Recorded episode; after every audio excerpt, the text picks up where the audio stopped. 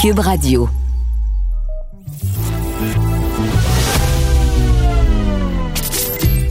Caroline Saint-Hilaire. Caroline Saint-Hilaire. Une animatrice pas comme les autres. Cube Radio. Bonjour à tous et à toutes, très contente de vous retrouver pour cette nouvelle année. On va se le dire, hein, 2020 a été une année, euh, ben, disons, difficile, mais euh, on a mis beaucoup d'espoir sur 2021. Euh, Puis disons que je vous avoue que cette semaine, avec l'inauguration de Joe Biden comme président des États-Unis et Kamala Harris comme vice-présidente des États-Unis, ben moi, personnellement, ça m'a redonné de l'espoir et je pense pas être la seule. J'ai comme senti que tout le monde, en tout cas au moins au niveau de l'Amérique du Nord, on reprenait notre souffle. Alors, ça nous donne beaucoup d'espoir pour la suite. Et, j'avais envie, comme euh, première émission cette année, je vous ai sorti un petit extrait, un court extrait euh, du poème de cette jeune poète Amanda Gorman. Alors, euh, j'ai sorti quelques extraits pour commencer bien comme il faut cette année. D'une manière ou d'une autre, nous avons résisté et avons été témoins d'une nation qui n'est pas brisée, mais simplement inachevée. Nous, les successeurs d'un pays et d'un temps, une fille noire, maigre, descendue d'esclaves et élevée par une mère célibataire, peut rêver de devenir président.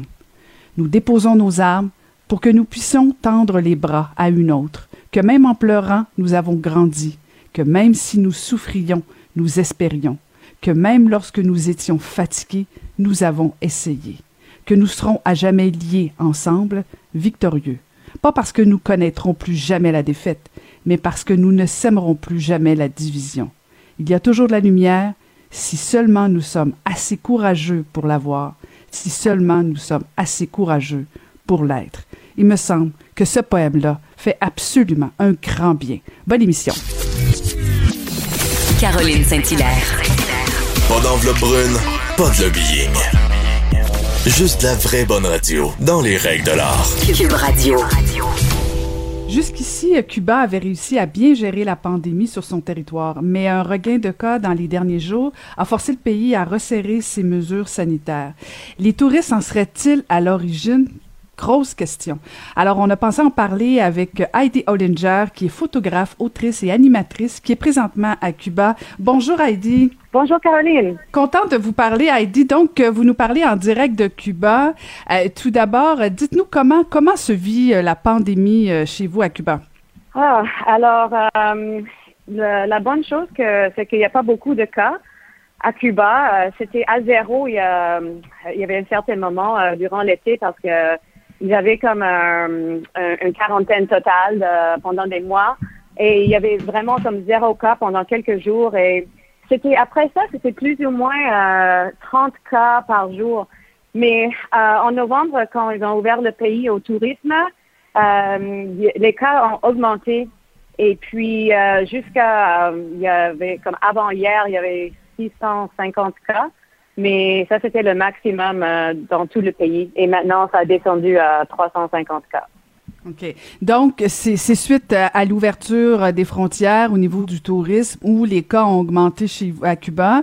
Euh, il y avait, je lisais quelques articles, articles pardon, euh, où, où, on déplorait un peu le fait que, dans le fond, on a fermé les écoles, mais on a gardé les frontières ouvertes.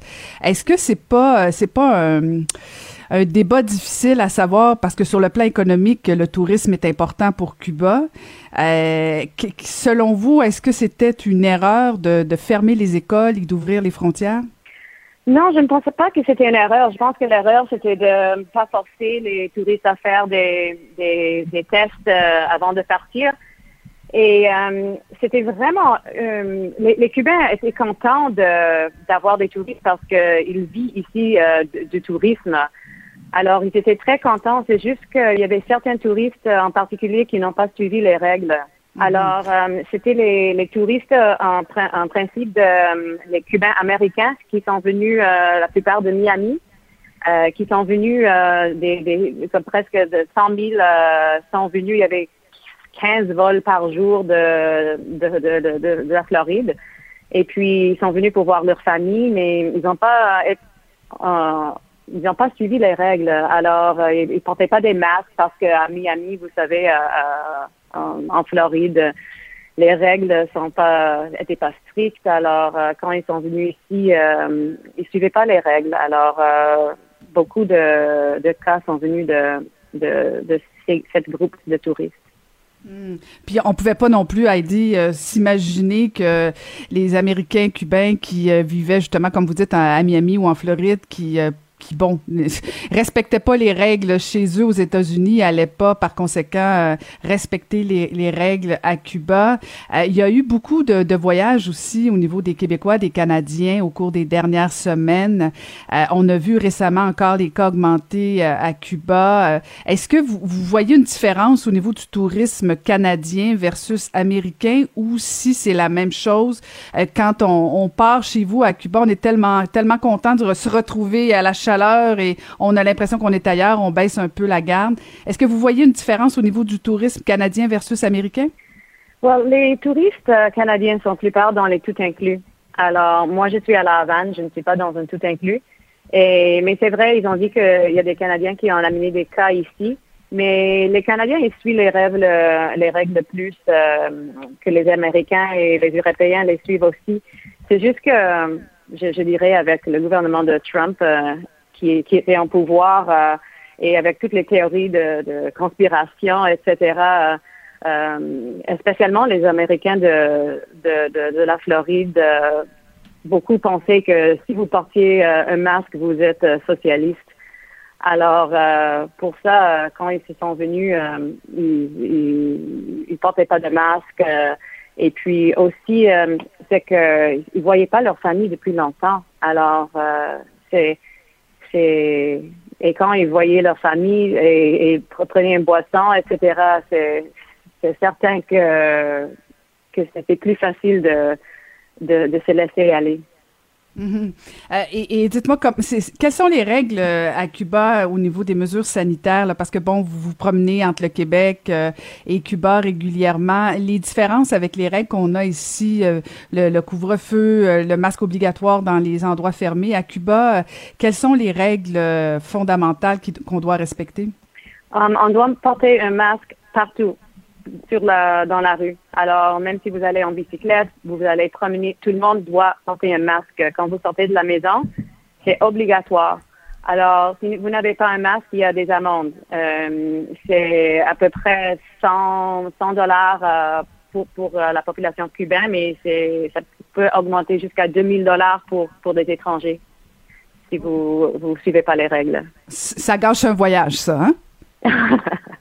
oui, on doit suivre les règles ici. Euh, je, dirais que, mais vraiment, euh, si vous regardez les statistiques mondiales, c'est incroyable euh, comment Cuba a, fait que, que le, le COVID s'est pas réparti partout dans des grands nombres dans, dans le pays parce que à partir du début de, du COVID, comme en mars, mettons, euh, il y a juste 180 morts dans, dans tout le pays de Cuba.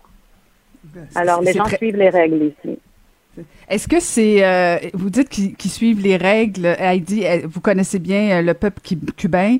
Est-ce que c'est la peur des amendes ou si c'est la peur de la maladie? Hmm, je pense que c'est les deux, mais, mais en plus que ça, je crois que c'est, ils sont habitués à suivre les règles. C'est, c'est un pays qui, euh, qui, euh, qui est très euh, organisé maintenant. Et puis, euh, les, Cubains sont très habitués à, à, contrôler des, des, des, pandémies, même mondialement, comme le Ebola en Afrique de, de, de, de l'Ouest. en, en 2014, ils sont allés, 350 docteurs cubains sont allés pour pour aider à contrôler euh, le, Ebola. Euh, en Haïti, euh, le choléra, après le tremblement de terre, c'était les, docteurs cubains qui sont allés là en premier. pour le coronavirus, ils sont allés en Italie, un avion de, docteurs cubains. Alors, ils sont vraiment des experts à, contrôler des virus. Mm-hmm. Donc, le, Québec devrait, devrait regarder euh, les Cubains un peu parce qu'on on, a comme une frange de la population ici qui, qui résiste euh, aux mesures, aux règles. On, on est, euh, on est plus, plus délinquant au Québec, je pense, et, on est obligé de, de, constater au niveau des chiffres que ça a des impacts. Je, lisais à Heidi que, et là, j'étais vraiment surprise et je connais pas bien Cuba, certainement pas comme vous, mais, mais Cuba a décidé mm-hmm. de développer son propre vaccin. C'est quand même phénoménal, ça. Oui, oui, c'est le, le seul euh, pays en, Amérique latine qui, qui, a développé son, propre vaccin. Euh, si tu, si tu regardes euh, des, grands pays comme, comme Brésil qui ont un énorme, énormément de cas, ils n'ont pas des vaccins eux-mêmes. C'est, juste Cuba qui a développé leur propre vaccin qui, qui est dans la période maintenant de, d'essai et ils doivent commencer à vacciner en mars. Wow, c'est quand même impressionnant. Euh, et, donc, euh, Heidi, vous vous promenez euh, encore un petit peu entre Cuba et Québec ou si vraiment, quand, quand, le froid s'installe au Québec, vous privilégiez de rester à Cuba?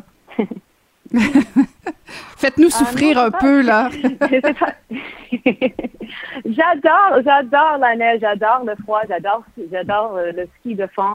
J'ai rien contre l'hiver canadien. Euh, ma mère est finlandaise, alors euh, j'ai bien appris à apprécier l'hiver. Mais euh, moi, j'ai une maison ici, à Cuba. Alors, je, je, viens régulièrement et juste avant la pandémie, j'étais en train de développer des, projets de tourisme avec le gouvernement de Cuba. justement en mars, juste juste avant la pandémie. Alors, normalement, je viendrai chaque quelques mois à Cuba pour, pour un mois. Ben, en tout cas, c'est euh, c'est super intéressant, Heidi. Et euh, je rappelle pour, pour ceux euh, qui, euh, ben, en fait, on peut pas trop voyager pour l'instant. En fait, on nous le recommande pas pour l'instant. On peut toujours aller voir des images de votre livre, Les 300 raisons d'aimer la Havane, en attendant de pouvoir aller vous retrouver à Cuba et de profiter de ces magnifiques plages et de ce soleil. Merci beaucoup, Heidi, d'avoir pris le temps de nous parler ce matin et ben, bonne chance à Cuba. Ça fait plaisir, Caroline. Merci beaucoup pour la conversation. Merci beaucoup. C'était Heidi Hollinger, photographe, autrice et animatrice.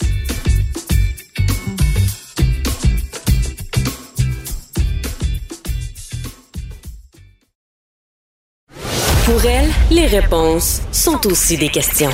Vous écoutez Caroline Saint-Hilaire. Kamala Harris est devenue mercredi la toute première femme vice-présidente des États-Unis. Elle pave donc la voie pour les prochaines générations et donne beaucoup d'espoir à des millions de femmes dans le monde. Alors j'ai pensé en parler avec une aussi qui a pavé la voie puisqu'elle est devenue la première femme ambassadrice du Canada en France, Isabelle Hudon. Bonjour, Madame l'ambassadrice. Bon. Bonjour Caroline. Très contente de vous parler, euh, Isabelle. Je me permets de vous appeler Isabelle.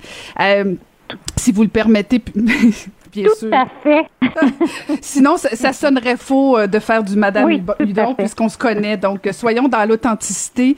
Euh, Isabelle, j'ai beaucoup pensé à vous pendant cette inauguration parce que, bon, vous avez notamment participé à l'EFEA, vous avez fondé cet organisme-là pour faire la promotion des, des, femmes dans, au niveau des organisations. vous avez pavé la voie au niveau des gens d'affaires, au niveau de la politique comme, comme première ambassadrice du Canada en France.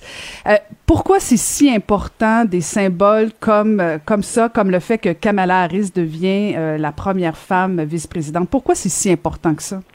Ben, c'est très important, Caroline, qu'on expose publiquement et qu'on multiplie le nombre de, de, de, de modèles de femmes qui accèdent à des postes de pouvoir parce que, et particulièrement chez les filles et chez les femmes, il faut voir pour y croire. Et trop, encore trop souvent, et un trop grand nombre de filles et de femmes qui ne croient pas que certains postes ou, que certains réseaux euh, sont euh, pour elles. Et, et, et d'exposer euh, ces modèles comme, euh, bien sûr, euh, la vice-présidente, mais en écoutant également la cérémonie hier, le, le modèle de Amanda, la poète, et, extrêmement puissant aussi comme modèle parce que il faut pouvoir exposer des modèles différents modèles pour que les filles et les femmes qui n'ont pas toutes les mêmes ambitions, toutes les mêmes aspirations, puissent se retrouver chez l'une ou chez l'autre de ces femmes modèles. J'ai mm. trouvé, moi, la cérémonie hier, Caroline, extrêmement touchante, mais extrêmement inspirante et pour une grande variété de filles et de femmes. Il faut y croire, Caroline, que c'est possible. Et en les voyant, c'est encore, le mot impossible devient encore de moins en moins vrai. Et, c'est tellement vrai parce qu'on pourrait parler de cette cérémonie-là de long en large, l'impact de la culture, de l'importance. Vous avez parlé mm. d'Amanda Gorman, comment, euh, je veux dire, une jeune femme se tient comme ça quand même devant devant le monde entier. Oui, oui, oui, oui, tout à fait. Puis lire un poème en soi, déjà de la poésie, c'est quand même, euh, c'est quand même un aspect. C'est déjà pas facile et accessible, mais rendre ça, euh, écoute, c'était flamboyant, c'était beau, ah. c'était c'était bon, c'était... Et là, je, me faisais même la réflexion, comment se fait-il qu'on fait pas davantage de poésie dans les, euh, dans les rassemblements politiques? Ça donne de l'espoir, et peu importe les allégeances politiques, là, faisons abstraction de tout ça, parce que pendant l'inauguration, c'est ça qu'on a... En tout cas, moi, j'ai oublié euh, politiquement où j'étais j'étais plus là là. J'étais juste dans dans des grands objectifs collectifs de dire on veut juste ultimement là, ce qu'on veut c'est le mieux-être de tout le monde hein? C'est le, bien commun et c'est un peu ça. C'est ça qui faisait du bien. à, quelques minutes avant qu'elle qu'elle arrive au micro je me disais comment ils vont intégrer la poésie dans cette cérémonie? Puis je, je, ne craignais pas qu'il avait trouvé la façon de faire, mais je trouvais ça quand même intriguant. Et là, elle, elle arrive dans son long manteau jaune, une grande beauté, mais pas seulement physique, mais elle transpire euh, le bonheur et la santé elle arrive au podium avec une assurance.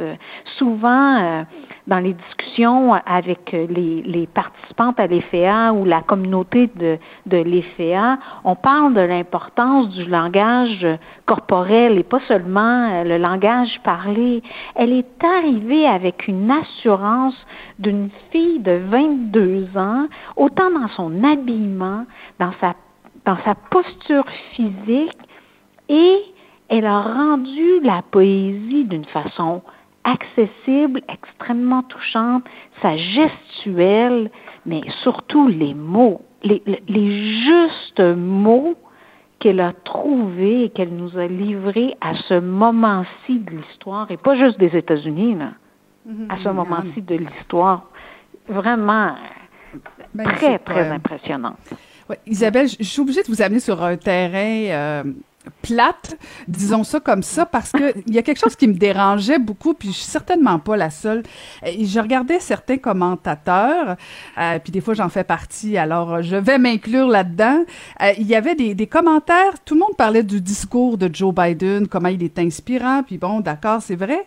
Et on parlait beaucoup justement des tenues vestimentaires, de ce que Kamala Harris portait, euh, de ce que la première dame portait, et on n'a fait aucun commentaire sur ce que portait le, le conjoint de Mme Harris, il y a encore quand même euh, ce discours-là de on regarde beaucoup euh, ce que les femmes portent et ça, peu importe leur poste, peu importe où elles sont rendues dans leur vie professionnelle, on en est encore là, malheureusement. Je, ça, ça, vous fatigue pas, Isabelle, des fois? Ben, juste entre nous deux, là. Ah, ah, non, juste entre nous deux. Là.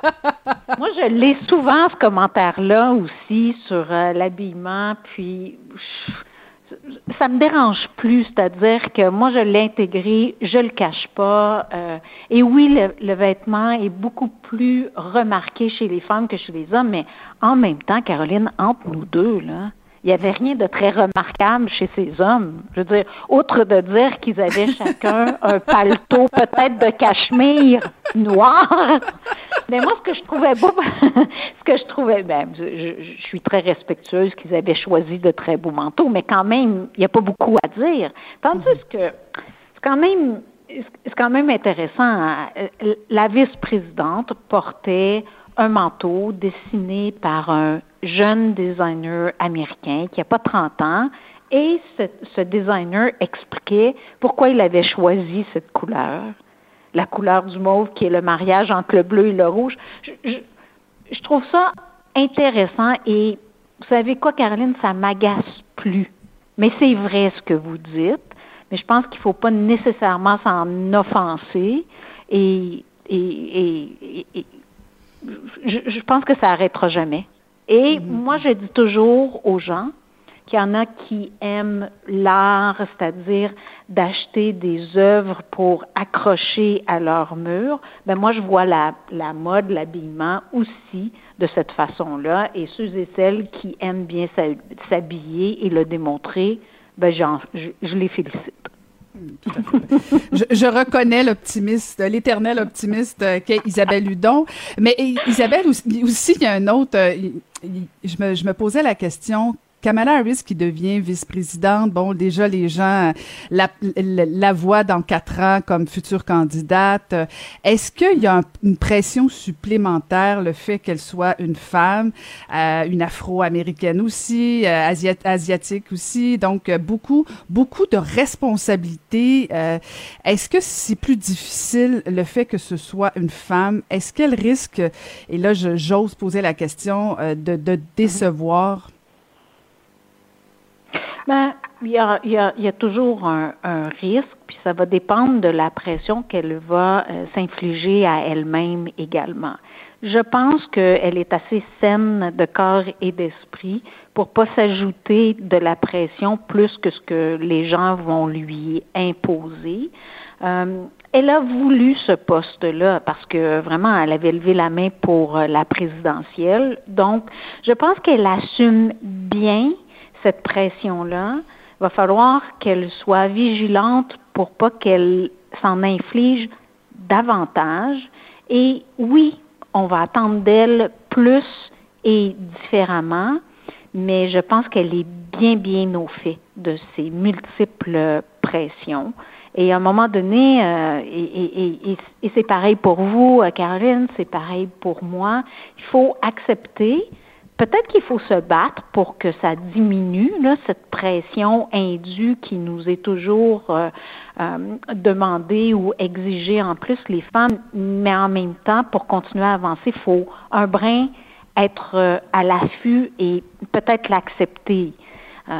mais le secret, c'est de pas nous-mêmes s'en infliger davantage et mettre des barrières puis dire ben moi ma voix elle est droite devant moi et je marche dans ce sillon-là et, et à qui ça déplaît, ça déplaît, et à qui ça plaît, ben je les invite à me suivre. Un défi euh, quotidien, Isabelle, euh, se répéter ça, ça devrait devenir un mantra. Euh, j'écoutais les propos de Dominique Anglade, la chef du Parti libéral du Québec, qui disait, bon, qui se réjouissait de cette cette cette arrivée-là de Madame Harris, puis en même temps, elle disait, oui, il faut se réjouir, puis c'est des avancées, mais il faut jamais baisser la garde parce que les acquis, faut faut rien prendre pour acquis en fait. Est-ce que vous partagez les propos de, de Dominique Anglade que même si oui, c'est une excellente nouvelle, euh, il faut rien prendre pour acquis ultimement. Oh, tout à fait. Ça prend des années à monter une marche euh, du podium de l'égalité femmes-hommes. Ça prend une seconde de débouler plusieurs marches et reculer. Il faut être euh, continuellement aux aguets. Et c'est pour ça qu'il faut un, multiplier les modèles visibles et audibles de femmes qui accèdent euh, à, ces, à, ces, postes, qu'il faut rendre audibles et visibles des actions très concrètes en faveur de l'égalité femmes-hommes. Et c'est pas parce que on franchit une étape importante une journée qu'il n'y a pas un risque qu'on recule le lendemain. Alors, faut célébrer ses, gains et ses victoires, mais il faut continuer, Caroline. Il faut se multiplier, femmes et hommes, à agir en faveur de l'égalité femmes-hommes, parce que croyez-moi, il n'y a pas qu'un seul bâton pèlerin qui est, qui est nécessaire pour y arriver. Il nous en faut plusieurs et nous devons se multiplier à agir, pas seulement, Caroline, à parler, mais à agir en faveur de cette cause. et de cet enjeu très stratégique. Et je vais aussi dire qu'on a besoin d'énormément de solidarité entre les femmes pour mener ce combat. D'après moi, on pourrait faire une autre heure sur la solidarité féminine, Isabelle. ben, merci beaucoup d'avoir. Oui, On, pourrait faire une autre heure, Caroline, parce que j'ai pas vraiment. Euh, je me suis pas vraiment arrêtée pour choisir mes mots, mais j'ai quand même choisi mes mots. Et il y a des mots plus forts que d'autres, et il y a de l'agacement chez certains et chez certaines, mais il faut continuer à avoir une voix haute et forte en faveur de cet enjeu. Tout à fait. Je, c'est rare, mais je suis euh, bouche bée. Alors, merci, merci Isabelle d'avoir pris le temps. Je pense que ça fait du bien ce discours-là. Merci infiniment et euh, bon, bon, bonne continuation dans votre mandat comme ambassadrice du Canada en France. Merci beaucoup Isabelle Hudon. De la santé à tous et toutes. Au revoir. Au revoir.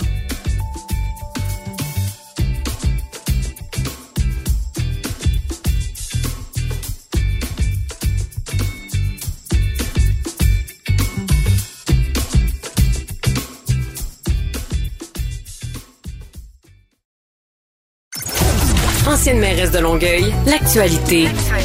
LGSN. Vous écoutez Caroline Saint-Hilaire, Cube Radio. On va aller retrouver une étudiante de première année au Cégep en sciences humaines qui a publié une lettre cette semaine dans le journal de Montréal, Jessica Rousseau. Bonjour Jessica. Bonjour, ça va bien? Ça va très bien. J'ai lu avec attention votre lettre, euh, Jessica, euh, et votre, euh, je peux me permettre presque un cri du cœur parce que bon, ça va bien à l'école. Vous êtes, vous êtes au cégep et vous déplorez le fait que vous pouvez plus faire votre sport, qui est le patinage artistique. vous avez l'impression que les étudiants des études supérieures, Jessica, sont abandonnés dans le cadre de, de la pandémie. Est-ce que je résume bien votre lettre? Ah oui, c'est exact.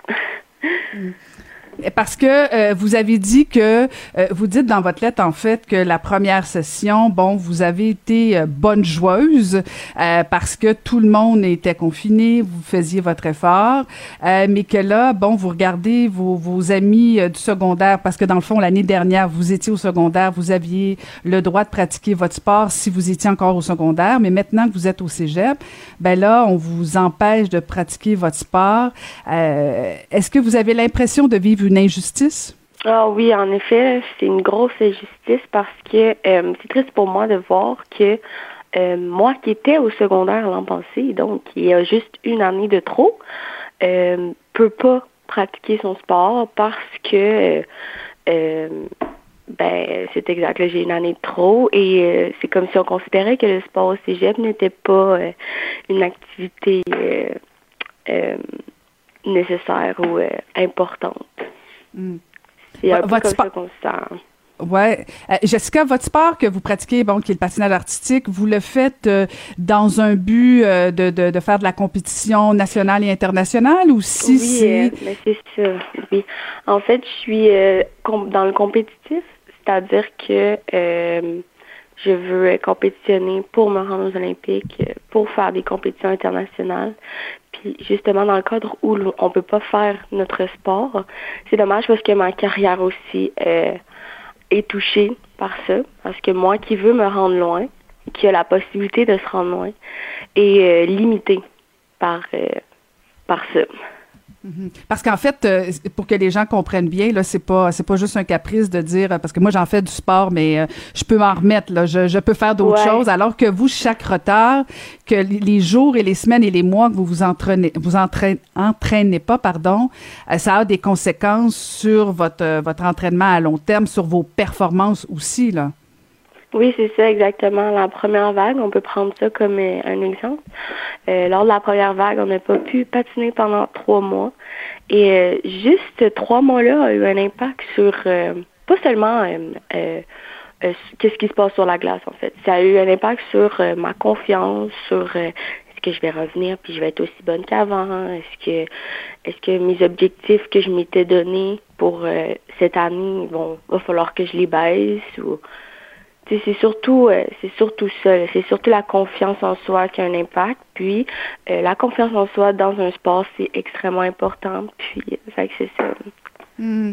Au niveau des études, est-ce que ça a un impact aussi?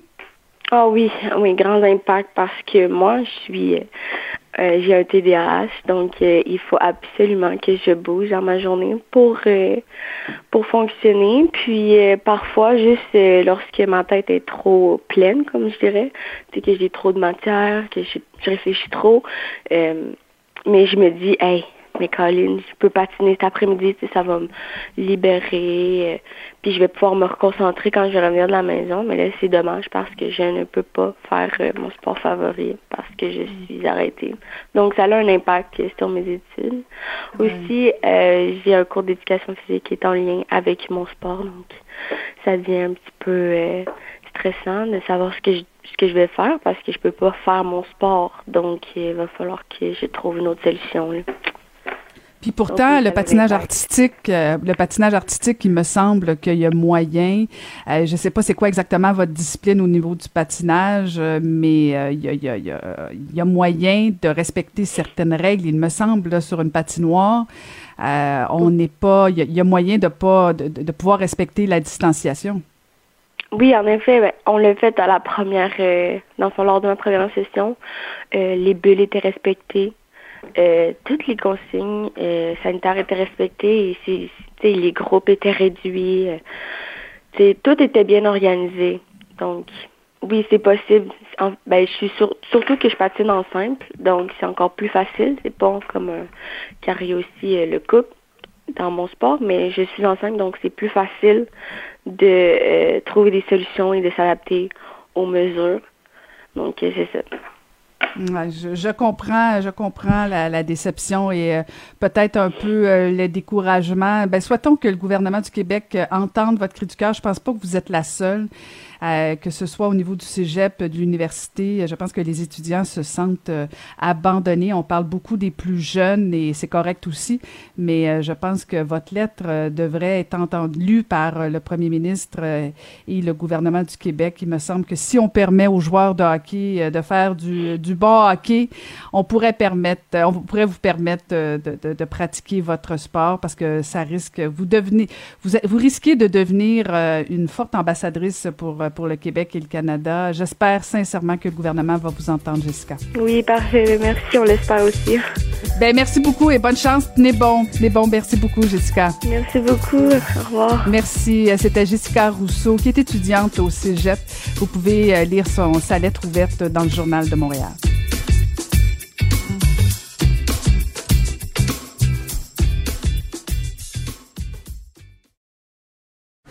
Pour elle, les réponses sont aussi des questions. Vous écoutez Caroline Saint-Hilaire. On a tous vécu l'inauguration et l'assermentation du nouveau président des États-Unis, Joe Biden, et la vice-présidente Kamala Harris. On parlera pas de politique, on va parler euh, du côté culturel avec euh, le journaliste culturel au Journal de Montréal, Marc-André Lemieux. Bonjour Marc-André. Bonjour Caroline. Je pense qu'on a parlé en long et en large du discours, euh, toute la question politique, mais, mais je voulais jaser avec toi, Marc-André, de justement cet aspect-là culturel, euh, parce que ça a fait défaut au cours des quatre dernières années. Là.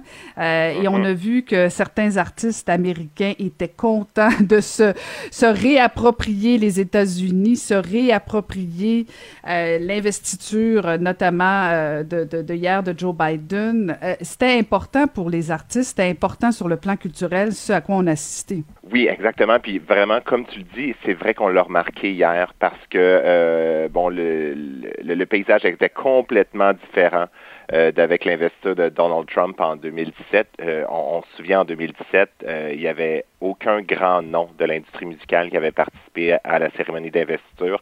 Le comité organisateur avait vraiment gratté les fonds de tiroir et tout ce qu'on avait pu trouver de mieux, c'était Three Doors Down, un groupe qui avait connu son heure de gloire 15 années plus tôt, et deux chanteurs country de, de de, pas de bas étage, mais disons de deuxième ordre.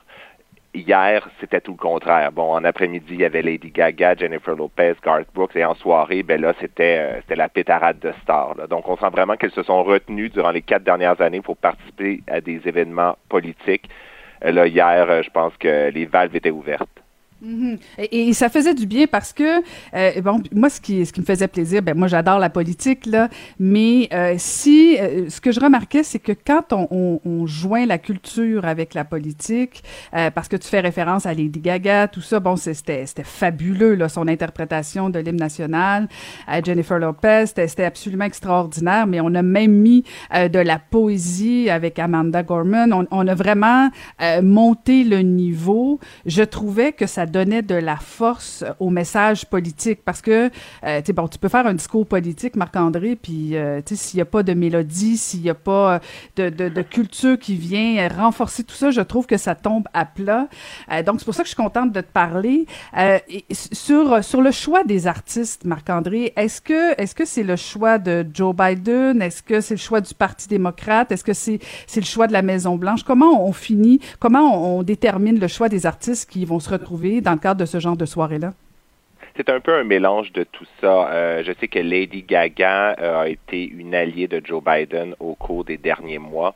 Euh, il a fait des apparitions publiques avec elle durant la campagne, donc c'était pas étonnant de l'avoir de l'avoir interprété l'hymne national. Jennifer Lopez, bon, on s'entend Joe Biden avec un discours très unificateur, euh, loin de la politique de division de Donald, Trump. Jennifer Lopez qui représente euh, la portion euh, latino-américaine des États-Unis. On voit donc, on, explique sa présence. Et Garth Brooks, country, un, genre qui est plus associé au Parti républicain d'habitude. Ben, on voit l'ouverture de Joe Biden, du comité organisateur, qui veut aller chercher euh, aussi euh, cette partie de l'électorat. Et, hier soir, c'était euh, c'était la même chose. On avait des prestations qui étaient filmées, qui étaient enregistrées aux quatre coins des États-Unis. Et ça a commencé avec Bruce Springsteen qui vraiment a donné le ton.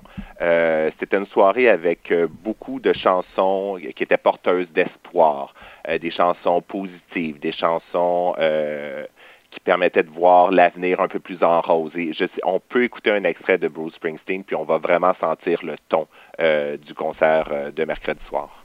Okay. You'll need a good companion now. Oh, for this part of the ride. Yeah, leave behind your sorrows. Let's let this day be the last. Well, tomorrow there'll be sunshine, sunshine. And all this darkness past. Well, big wheels roll through fields where sunlight streams.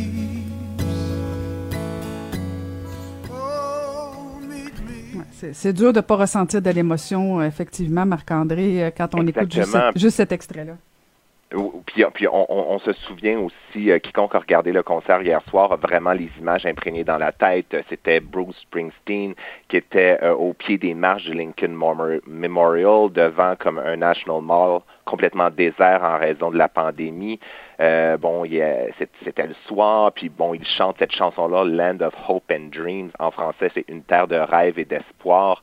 Euh, c'était difficile effectivement de ne pas ressentir quelque chose, puis ça s'est répercuté durant toute la soirée aussi. Oui, il y a eu des discours, mais pour rendre ça justement un peu plus moins, un, peu moins aride, ben oui, il y avait des prestations, puis toujours des prestations euh, dans le même, euh, dans le même but, dans le même ton. c'était du divertissement, mais du divertissement que je pourrais appeler éclairé, si on peut dire. Mhm. Et, parler, parlant d'éclairer, Marc-André, euh, la fin du spectacle avec Katy Perry, le feu d'artifice, écoute, euh, ça faisait euh, ça faisait très, très hollywoodien, mais ça faisait aussi effectivement beaucoup de bien, ces feux d'artifice-là, et la performance de Katy Perry, qui n'a pas laissé personne indifférent. Ah oui, c'est tellement Fireworks, c'est tellement une chanson, une chanson qui, qui, c'est tellement une chanson pétaradante. C'était fou de la voir justement pousser la note avec force, puis bon, voir, euh, voir vraiment le ciel de Washington qui était vraiment illuminé par une pluie de feux d'artifice. Euh, on peut en écouter un extrait d'ailleurs.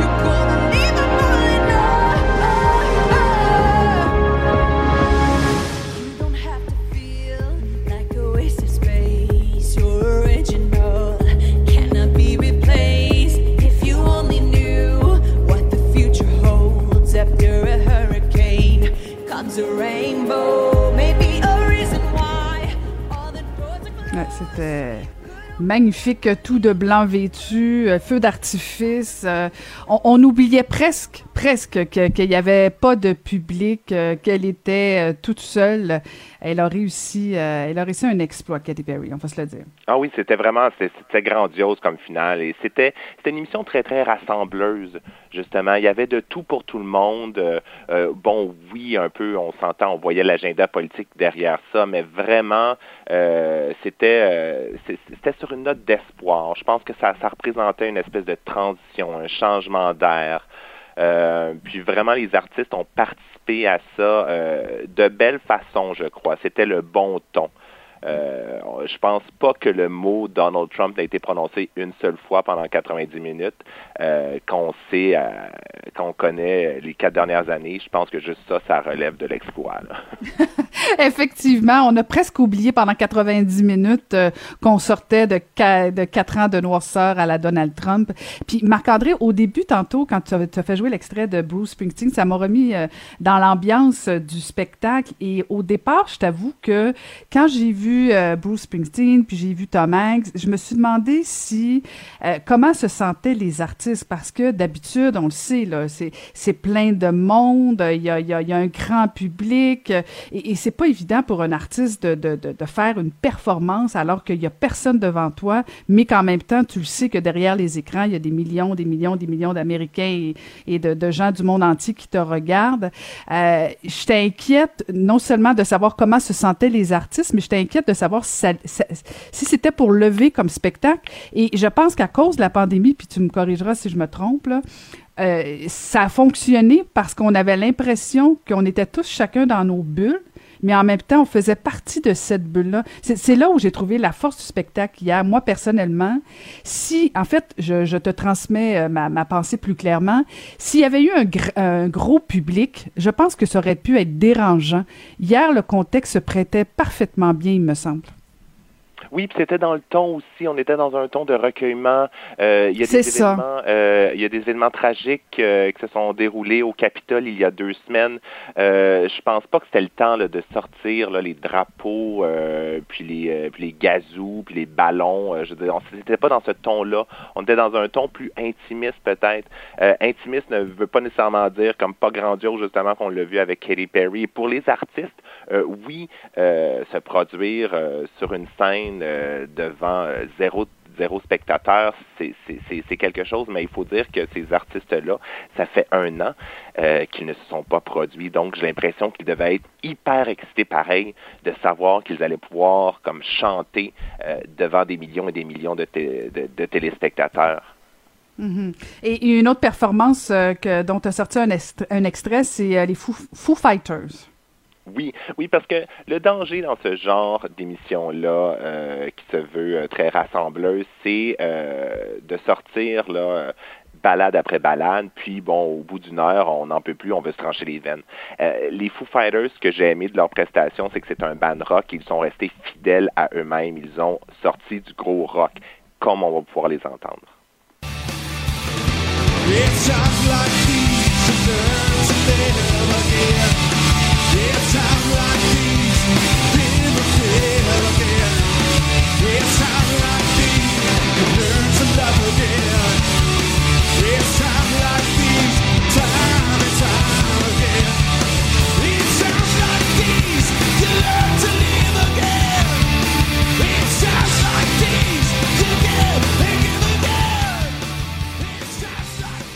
c'était une chanson euh, dédiée aux professeurs, aux professeurs qui continuent bon, d'éclairer les enfants, comme a dit le chanteur euh, Dave Roll en, en- en début de performance.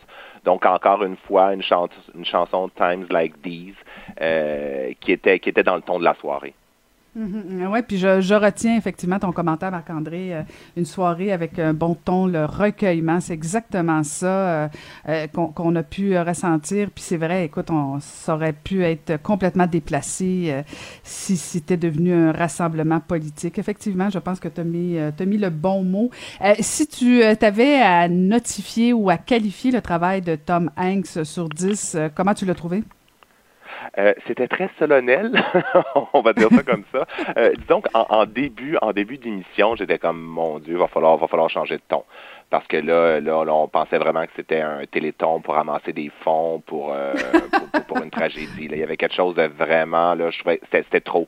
Mais plus l'émission euh, allait, progressait, plus on sentait qu'il était plus détendu, euh, un peu plus de, rire dans la voix, de sourire dans la voix.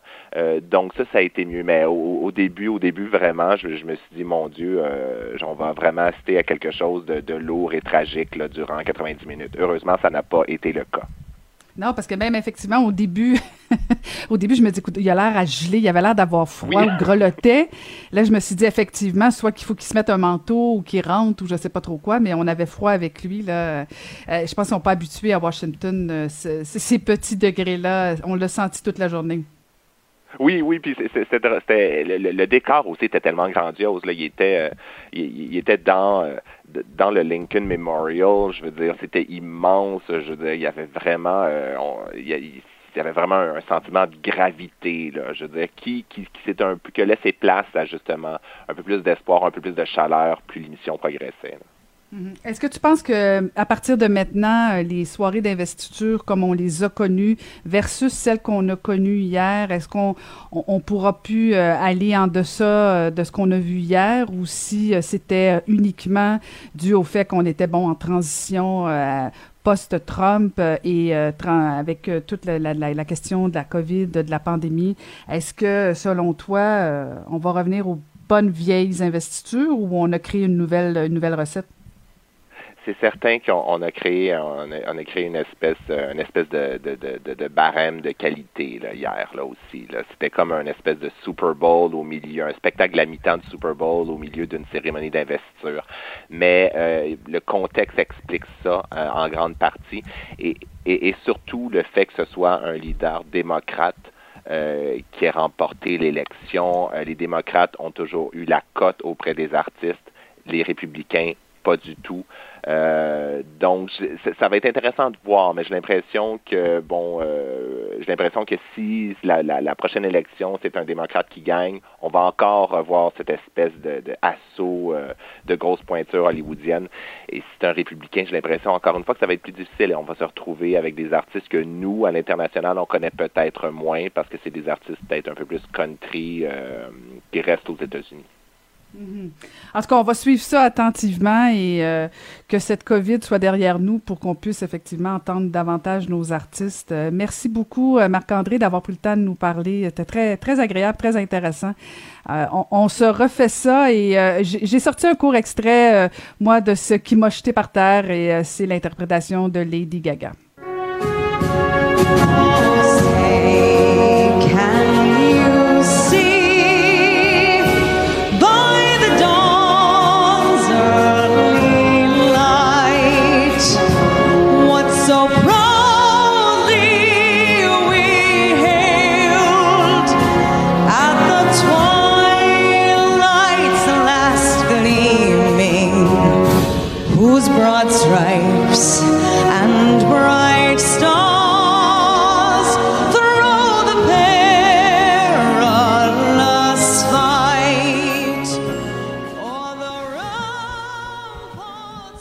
Absolument extraordinaire, cette hymne nationale américaine. Euh, merci beaucoup, euh, Marc-André euh, Lemieux. Merci. Merci, à la prochaine. C'était Marc-André Lemieux, journaliste culturel au Journal de Montréal et au Journal de Québec. Caroline Saint-Hilaire. Pas d'enveloppe brune, pas de lobbying. Juste la vraie bonne radio, dans les règles de l'art. Cube Radio. J'espère que cette émission euh, vous a plu. On vous a fait voyager. hein. On est parti de Cuba aux États-Unis, en passant par la France et, et un peu au Québec aussi. Euh, donc, euh, on a décortiqué euh, en long et en large cette investiture euh, américaine euh, de Joe Biden et de Kamala Harris. Merci beaucoup à toute l'équipe. On vous retrouve la semaine prochaine. Donc, remercier particulièrement à la technique Sébastien Laperrière et à la recherche Maude Boutet. Très hâte de vous retrouver à la semaine prochaine.